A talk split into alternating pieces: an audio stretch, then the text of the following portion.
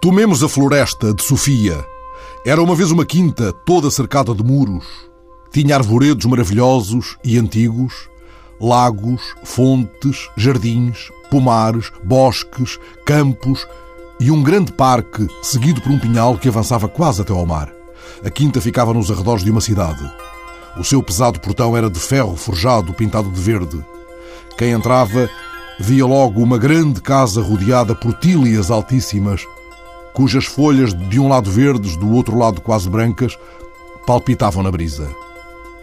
Quando uma destas manhãs transpus o pesado portão de ferro deste lugar nem sequer secreto, onde hoje existe o Jardim Botânico do Porto, deixei-me ir por entre a sombra das araucárias e dos rodovendros e pelos jardins do rapaz de bronze que inspira uma das mais envolventes histórias que Sofia colheu neste lugar mágico, virado à rua do Campo Alegre, no Porto. Fui pelos muitos jardins do Jardim Botânico até que o biólogo José Teixeira chegou na sua bicicleta e então fomos conversar para a sede do CIBIODIV, a unidade de divulgação e comunicação do Centro de Investigação em Biodiversidade que ele coordena. Ainda estudante de Biologia, José Teixeira foi ao encontro das águias e dos abutres das arribas do Douro Internacional, mas foi a partir de um projeto de investigação sobre a salamandra lusitânica que se definiu mais claramente o seu percurso como investigador.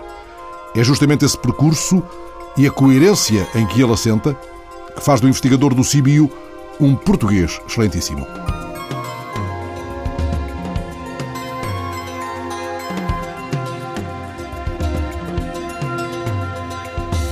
José Teixeira, 41 anos, está de partida para o Museu de História Natural, no edifício da Reitoria na Universidade, enquanto estas instalações vão ser restauradas até que possam acolher a Galeria da Biodiversidade.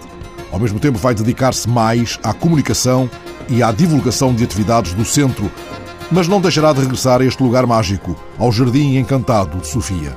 Porque dentro do projeto do Museu de História Natural, o Jardim Botânico está incluído nesse projeto e a Casa Anderson, a casa onde morou a Sofia e a família da Sofia, vai ser no futuro um museu da biodiversidade, a Galeria da Biodiversidade que será dentro dos diferentes polos do Museu de História Natural o mais moderno, aquele que vai comunicar através de ferramentas eh, de informação mais atuais o que é a biodiversidade e é claramente dentro de todos os projetos do Museu de História Natural aquele que eh, a mim me interessa mais, me eh, alicia mais, podendo ser claramente um dos polos da excelência da museologia em Portugal.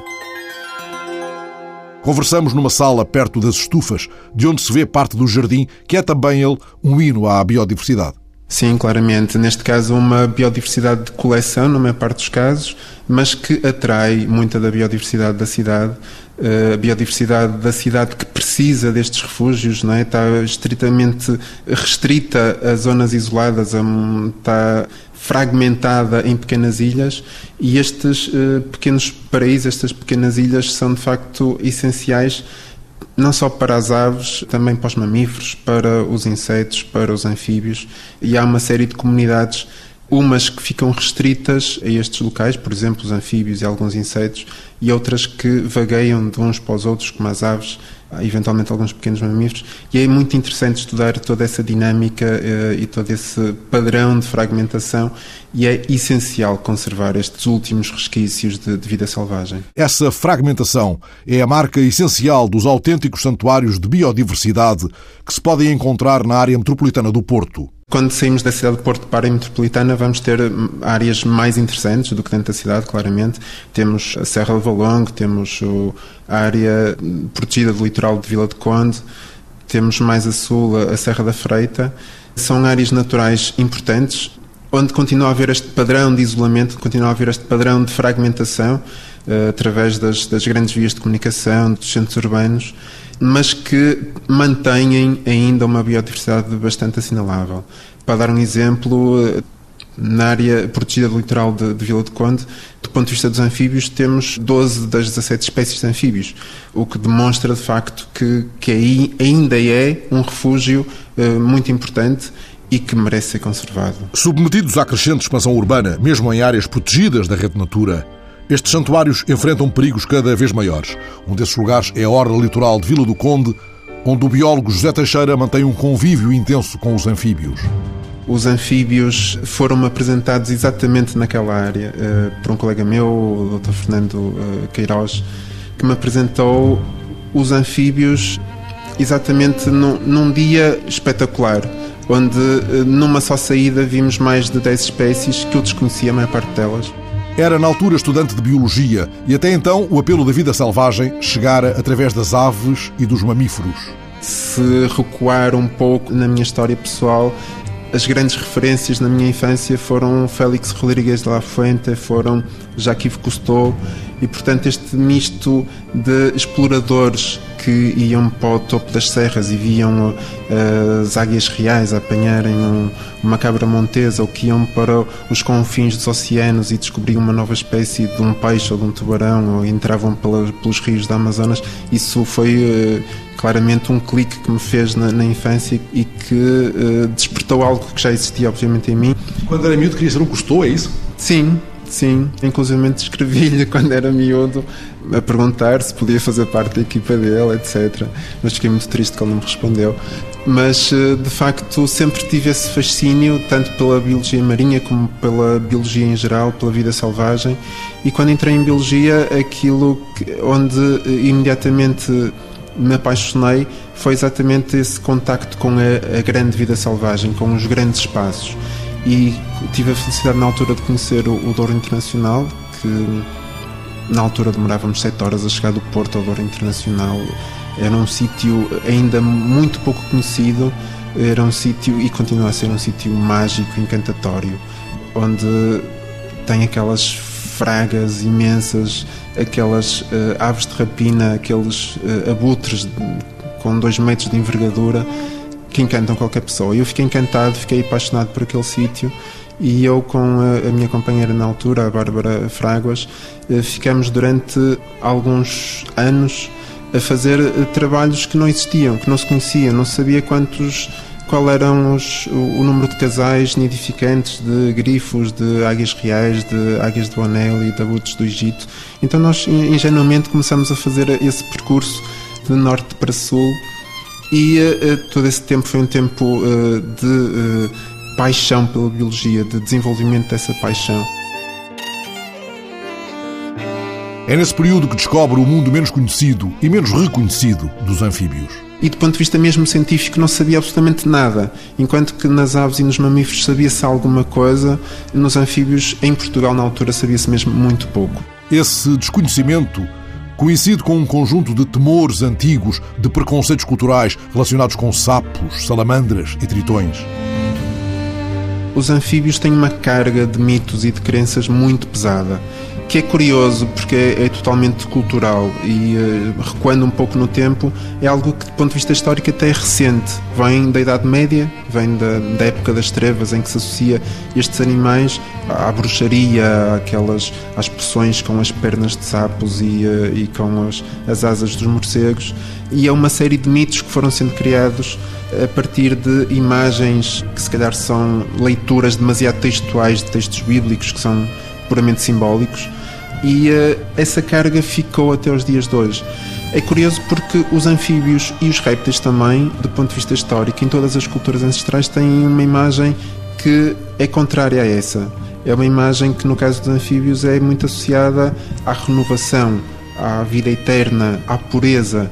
Isto porque eles aparecem numa altura em que passa meio ano em que deixam de ser visíveis, em que voltam as chuvas, volta a fertilidade, volta a abundância. Até mudam de pele em muitos casos. Sim, e eles são exatamente esse símbolo dessa regeneração, porque de repente caem as primeiras chuvas de primavera e aparecem eh, centenas ou milhares de pequenos anfíbios que voltam a anunciar este eterno ciclo, esta magia da vida que está sempre a recomeçar vivem em sítios limpos e por isso uh, esse, esse ideal de pureza, esse símbolo de pureza também.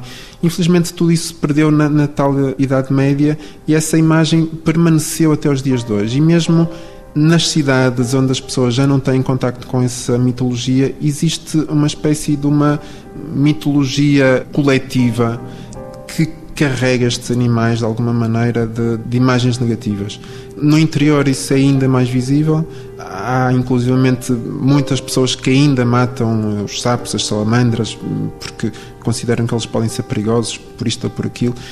Tudo isso são mitos que, do ponto de vista biológico, são infundados. Os anfíbios não têm qualquer problema para o ser humano, podemos manuseá-los à vontade. Todos aqueles mitos de que hum, podem provocar um mal de pele, que se chama, dependendo da região, o coxa, ou isto ou aquilo, é totalmente errado de poderem urinar e causar cegueira. Há muitos, muitos mitos, mas que alguns deles podem ser explicados biologicamente, outros são pura fantasia. Se calhar o mito mais conhecido é o da salamandra de fogo, que nasce no fogo. Esse nascimento da salamandra do fogo é facilmente explicada porque a salamandra durante o inverno recolhe-se em orifícios eh, de pedras, de muros, de troncos. E esses troncos, se forem para a fogueira, obviamente a salamandra vai fugir, não é?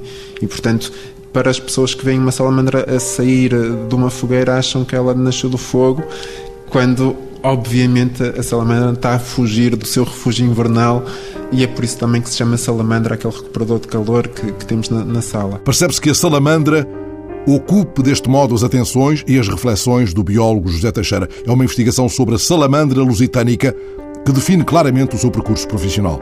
É uma salamandra que de facto é muito especial no meu percurso, que tive a felicidade de poder trabalhar com ela ainda durante o curso, portanto, isto na sequência dessa, daquele meu percurso, depois de conhecer os anfíbios e de me apaixonar por eles, pouco tempo depois surgiu uma oportunidade de ficar como tarefeiro de um, de um projeto em que ficava como um dos coordenadores do estudo da distribuição deste animal. E este animal, de facto, é muito especial porque ele foi um dos últimos vertebrados a ser descobertos em toda a Europa. Entretanto, há vários outros que têm sido descobertos, mas por separação genética, porque se descobriu que há diferenças suficientes para separar algumas das formas, mas como espécie uh, única, foi um dos últimos vertebrados a, ser descobertos uh, na Europa. Foi o único a ser descoberto em Portugal, o único anfíbio a ser descoberto em Portugal por um primo do, do famoso escritor Bocage e foi descoberto só no fim do século XIX, portanto, bastante recente. E toda a biologia deste animal é carregada de, de, algum mistério. É um animal que só existe em ribeiros de montanha, de águas limpas, eh, com muita vegetação, portanto, aqueles bosques de montanha carregados de umidade.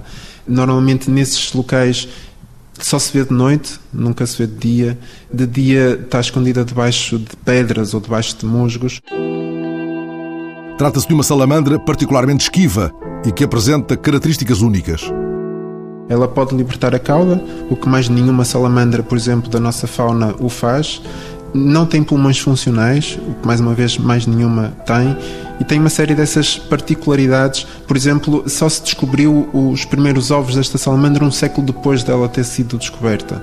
O que quer dizer que ela de facto é, é muito críptica, não, não, se consegue ver, não se consegue detectar, muito esquiva e depois é, é muito graciosa, é muito bonita. É uma salamandra que tem uma cauda muito comprida que constitui dois terços mais ou menos do, do seu corpo, é preta e laranja, é uma espécie que é fácil de se apaixonar e de facto marcou o meu percurso. A salamandra lusitânica não é apenas lusitana, ela encontra-se ao longo de todo o noroeste peninsular e é a esse território que está confinada. Sim, ela foi descoberta em Portugal e na altura não se sabia até onde é que ela ia e, portanto, foi dado esse nome até científico, que é o Glossa lusitanica. Depois foi sendo descoberta em mais locais e foi descoberta também no, no norte de Espanha. Curiosamente, quando nós começamos o trabalho, uh, na década de 90, em Portugal existiam à volta de 40 observações dessa espécie e nós, com este trabalho, descobrimos 202 locais em Portugal, isto em quadrículas de 10 por 10 km, portanto não são locais uns perto dos outros, portanto conseguiu-se definir toda a distribuição, perceber bem onde é que ela existia e dar um salto qualitativo muito grande em termos do conhecimento da sua biologia, o que é que era preciso para conservar e saber exatamente onde é que ela existe. O seu trabalho colocou esta salamandra no mapa. Teve muitas vezes a salamandra na mão? Sim, sim, tive centenas dessas salamandras na mão. Sempre que encontrávamos uma salamandra era uma alegria, era uma verdadeira alegria que partilhávamos entre todos quando estávamos num ribeiro. Lembro-me de que havia um grito de descoberta que era Kio. Quando alguém descobria, gritava Kio e ficava toda a gente contente e ia lá ver a, a, a Kioglossa que tinha sido apanhada. Era um trabalho desafiador, com uma enorme carga de aventura e mistério, diz o biólogo José Teixeira. Sinceramente, até já tenho saudades, porque entretanto passei para outras funções e agora vou muito menos ao campo, mas esta natureza, ainda por cima esta natureza do nosso Atlântico português e ibérico, muito verde, muito mágico, é claramente o, o ecossistema em que eu tenho maior afinidade, em que eu me sinto melhor, em que eu me sinto em casa. Esta salamandra tão vulnerável tem um primo geograficamente afastado, mas biologicamente muito chegado. Olhando-os de perto, confirma-se que são primos. Nota-se que são primos, são, é uma história muito curiosa e tem a ver com a biogeografia das espécies e como é que a distribuição atual reflete acontecimentos marcantes do passado.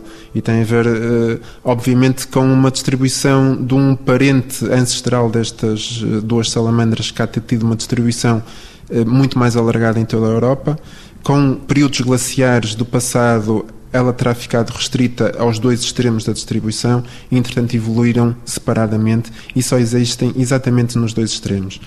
É uma espécie, essa do Cáucaso, que nós podemos eh, visitar. Fizemos uma, uma expedição ainda na década de 90 precisamente para recolher algumas amostras e fazer alguns estudos genéticos para perceber como é que era a sua estrutura genética e, o seu parentesco com a nossa. E essa foi, de facto, uma das experiências do ponto de vista de saídas de campo, de expedições mais marcantes no meu percurso. O estar no, na Geórgia, no caso, a Geórgia acabada de sair da ex-União Soviética e com paisagens que são absolutamente inesquecíveis, com uma diversidade que vai desde do deserto à, floresta tropical, à alta montanha. Foi de facto uma, uma experiência que hei de recordar para o resto da minha vida. Imagino que José Teixeira, se pudesse, faria já hoje as malas para o distante Cáucaso, mas imagino-o procurando com o mesmo brilho nos olhos um charco, um desses lugares aparentemente desinteressantes e irrelevantes que são também, contudo, santuários da biodiversidade. Sim, esta importância do charco é óbvia para quem trabalha com toda a biodiversidade aquática, porque são pequenas massas de água com uma enorme biodiversidade. Há muitas espécies que dependem em exclusivo de charcos e, portanto, têm uma importância que é desproporcionada ao seu tamanho. Apesar do pequeno tamanho, têm enorme importância para anfíbios, para plantas, para crustáceos, para uma série de espécies de insetos. Vários trabalhos, por exemplo, demonstraram que os charcos têm mais biodiversidade que qualquer outra zona úmida, mais do que rios, mais do que albufeiras, mais do que lagos e lagoas. E, portanto, eu que trabalhei no meu percurso no passado com anfíbios, percebi facilmente a importância destes charcos e percebi também, tal como existe esse preconceito em relação aos anfíbios, em Portugal também o existe com os charcos. Coisa que, mais uma vez, é cultural. Em Inglaterra, por exemplo, não existe. As pessoas gostam dos charcos. O pond constroem-nos e têm muito gosto. Há, zonas dos supermercados dedicadas ao embelezamento dos charcos. E uh, aqui, infelizmente, isso ainda não acontece tanto começa a acontecer, então surgiu esta ideia de se criar um projeto dedicado à conservação, à divulgação e à exploração pedagógica dos charcos.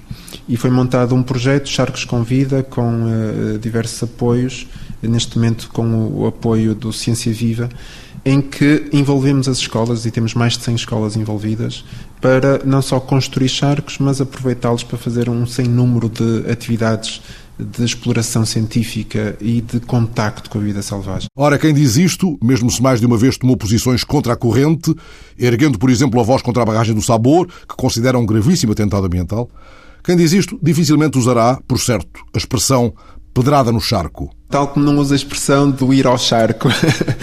porque todas estas expressões de alguma forma acabam por multiplicar, por replicar alguma conotação pejorativa no charco que eu acho que nos devemos libertar. Tomemos este dado. Os milhões de charcos com menos de 10 hectares representam 30% da superfície mundial de água doce. Isto deveria bastar para percebermos a importância dos charcos. É importante como reserva de água doce, é importante porque diminui o efeito das cheias, isso está comprovado, porque é uma esponja eh, de água nos ecossistemas porque também eh, liberta a água em períodos de seca para os terrenos envolventes e ajuda a agricultura, porque alberga espécies que controlam pragas agrícolas, por exemplo, os sapos, as libelas, etc. Absorve carbono? Absorve carbono. Descobriu-se há pouco tempo que pode ter a mesma importância que os oceanos inteiros nesse papel. E, portanto, essa altíssima produtividade primária, ou seja, as plantas, as microalgas, as macroalgas que existem nos charcos a produzir oxigênio e a reter carbono, têm um papel fundamental para diminuir o efeito estufa, que neste momento é um problema. Muitos destes temas foram discutidos com entusiasmo no Ano Europeu da Biodiversidade, em 2010. Abriu-se, na ocasião, uma importante montra para a urgência da abordagem mais séria destes temas, e isso foi importante, mesmo se o resultado não foi o desejado. Não foi totalmente o desejado, não. Foi aproveitou-se o ano para se alertar e para se fazer uma série de iniciativas, o que é sempre bom. As Nações Unidas dedicaram um ano à comemoração da, da, biodiversidade e depois alargaram para a década, o que foi de alguma forma positivo, não, não limitar ao próprio ano. De qualquer maneira, havia uma série de metas que tinham sido estabelecidas até essa altura para a redução da perda de biodiversidade, por exemplo, ao nível da Comissão Europeia que foram totalmente falhadas. Estamos muito longe de parar a perda de biodiversidade e estas datas comemorativas são importantes de um ponto de vista uh, de divulgação, de comunicação, mas não podem ser isoladas, não podem ser um ato que se faz meia dúzia de exposições e, e palestras, etc., e depois acaba e não se fala mais nisso. A biodiversidade é provavelmente o tema da próxima crise mundial. Portanto, nós estamos só preocupados com a crise económica, mas temos uma crise ambiental em latência. Temos os recursos a serem dilapidados, temos muitos grupos de biodiversidade em, em risco. Por exemplo, os estoques pesqueiros estão cada vez pior, uh, cerca de 3 quartos dos estoques pesqueiros estão sobreexplorados, as nossas florestas, os, os terrenos agrícolas, etc. E, portanto, temos que uh, ver a biodiversidade e o mundo natural uh, de um ponto de vista de uso sustentável. Senão, isso vai se voltar contra nós, inevitavelmente. Isso explica que esta mais recente mudança operada por sua decisão na vida profissional do biólogo José Teixeira tenha um alcance estratégico para ele muito mobilizador, mesmo se o afasta um pouco mais do terreno. Para lá das funções de comunicação que decorrem da parceria com o Museu de História Natural, o biólogo vai orientando o percurso e as teses de jovens investigadores e mantém-se ligado a importantes projetos de conservação ambiental. Nós já temos um projeto, um projeto de, financiado pelo Programa Comunitário LIFE, que é um grande projeto europeu eh, dedicado à conservação de um cágado de carapaça estriada. É um cágado que é considerado em perigo de extinção em Portugal, exatamente porque os seus habitats têm vindo a desaparecer e são essencialmente os, os charcos, os grandes charcos eh, bem conservados. E e é uma espécie que neste momento tem uma, além de todas as ameaças à volta da destruição dos habitats, da sua poluição, da sua captura ilegal, etc., tem uma ameaça nova que é a introdução de espécies exóticas, aqueles pequenos cágados que as pessoas têm em casa que ao fim de alguns anos passam a não caber naquelas ilusórias piscinas de plástico e que tornam-se agressivos e já não têm sítio para estar em casa, as pessoas libertam-nos na natureza e têm muito maior taxa de natalidade, têm muito maior voracidade, são muito mais competitivos e, portanto, acabam por excluir eh, nos sítios onde são introduzidas as espécies autóctones. Este é um projeto LIFE que leva já três anos e que pretende defender uma espécie também bastante confinada, com maior distribuição a sul do Tejo. Tem alguns núcleos muito isolados a norte do Douro, que nós estamos a estudar. Por exemplo, na zona de Boticas, está um conjunto de lagoas que estão a ser estudadas e que nós queremos ajudar a Câmara na sua conservação. Mas a maior parte das suas populações estão a, a sul do, do Tejo cada vez mais fragmentadas, cada vez mais isoladas. E, portanto, aquilo que se sabe, não sendo total nem definitivo, é que é uma espécie que de facto está em regressão acentuada e que todos estes novos fatores são fatores que podem ser decisivos para que ela possa, uh, num futuro próximo, estar numa situação limite de conservação. E se agora pudesse tirar uma semana para sua pura fruição, que lugares entre aqueles aqui já referidos seriam o seu destino? Se fosse aqui em Portugal, iria, iria para o Douro Internacional e para Montezinho. Portanto, foram duas das áreas que no meu percurso foram muito importantes. Montezinho, fiz lá o meu estágio profissional e tive lá mais dois anos. Uma área de que gosto muito e que tenho fortes ligações.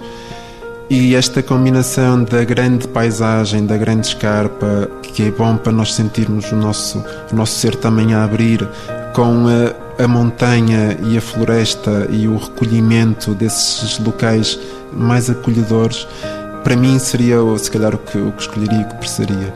Se pudesse sair de Portugal e dentro daqueles que me marcaram o percurso, iria para a Geórgia, iria revisitar aquele país e onde iria encontrar tudo isso, mas numa escala ainda mais espetacular. O biólogo José Teixeira esteve ligado a muitos outros projetos. Um deles, o Atlas dos Anfíbios e Répteis do Parque de Montezinho, ficou, para sua tristeza, na gaveta devido à falta de verbas. Infelizmente foi um projeto que ficou mais ou menos na gaveta. Foi um projeto grande e ambicioso em que se tentou mapear na altura os anfíbios e répteis a uma escala de 1 um por 1 um quilómetro, que era uma empreitada de facto quase sobre-humana eh, que me permitiu descobrir quase todos os cantinhos de Montezinho e teve essa, essa vantagem, mas infelizmente depois por eh, dificuldades de financiamento ainda não, não foi possível publicá-lo. Esse é um dos problemas que existe em Portugal e que, que espero que, que possa ser resolvido mas eh, de facto a experiência desse contacto próximo com a natureza todos os dias e cada dia num sítio diferente, descobrindo não só aquilo que ia à procura, mas aquilo que me aparecia no caminho, o gato bravo que passava, o corso que saía do bosque. Todos esses contactos marcaram-me profundamente e foi uma experiência absolutamente transcendental, muito, muito importante. Já outros projetos a que se foi ligando não têm a ver exclusivamente com a biologia. É o caso da Associação Cultural Espaço com Passo. Começou a colaborar na área da ecologia e do ambiente, apostando, por exemplo, na permacultura. Permacultura como um método que não é só de produção agrícola, é um método que vai para além disso, porque integra uma série de princípios que podem ser aplicados em, tudo na vida. Basicamente, tenta eh, maximizar os proveitos com o mínimo de recursos e isso pode ser aplicado na escolha de uma casa, de tudo aquilo que nós temos que comprar a, a todos os níveis da nossa vida. Daí eh, foi evoluindo para outras áreas e neste momento estou a dar um apoio bastante mais forte na, na própria direção e na coordenação. E, portanto, é um projeto que pretende ser holístico, na verdadeiro sentido da palavra, porque alberga projetos eh, culturais, eh, artísticos, de consciência, com meditação, com yoga, de ecologia e de permacultura, com workshops de mãos na massa, de, de aprender a, a, produzir isto, de aprender a fazer um forno com latas, de, de recolher água da chuva. E um espaço também de intervenção social, onde, onde temos pessoas que dinamizam projetos, por exemplo, como pessoas vítimas de violência doméstica, de exclusão, e também, obviamente, um espaço de encontro. O Espaço Compasso fica na Rua da Torrinha, 113, Porto. É um espaço aberto a todos, tal como este Jardim Botânico, onde conversamos, e que deixará de acolher em breve, por algum tempo, o Centro de Investigação em Biodiversidade. Mas imagino que José Teixeira aqui virá muitas vezes, na sua bicicleta, procurando os tantos recantos encantatórios que aqui existem, tal como eu procurei por entre os rodoendros até encontrar o esplendor do Jardim do Xisto. Eu confesso que gosto de vários dos ambientes aqui do jardim. Se calhar se tivesse que escolher um, escolhia o arboreto, o bosque, eh, um sítio assim mais fechado, mais denso, assim mais uh, misterioso também. Inclusivamente posso confessar, há lá uma árvore que gosto de subir quando estou sozinho, eh, onde me sinto mais recolhido. Mas há aqui dentro do jardim vários ambientes. Gosto do, do jardim dos catos, é um jardim especial também, eh, com aquela mística de deserto, eh, remete-nos para outras paragens eh, facilmente. Tem também vários ambientes úmidos dentro das estufas e fora, meios tropicais, e tem de facto o Jardim do Xisto, que é espetacular. O Jardim do Xisto toca num dos seus ângulos os Jardins do Rapaz de Bronze, aquele que, como conta Sofia, era uma estátua no centro de uma pequena ilha feita de pedregulhos e onde cresciam fetos. Escreve Sofia. Durante o dia, o rapaz de bronze não se podia mexer e tinha que estar muito quieto, sempre na mesma posição, porque era uma estátua. Mas durante a noite, ele falava, mexia, caminhava, dançava e era ele quem mandava nos jardins, no parque, no pinhal, nos pomares e no campo. Antes de sair para o ruído da rua do Campo Alegre, eu presumo ter visto o olhar do rapaz de bronze pousado na bicicleta do biólogo José Teixeira.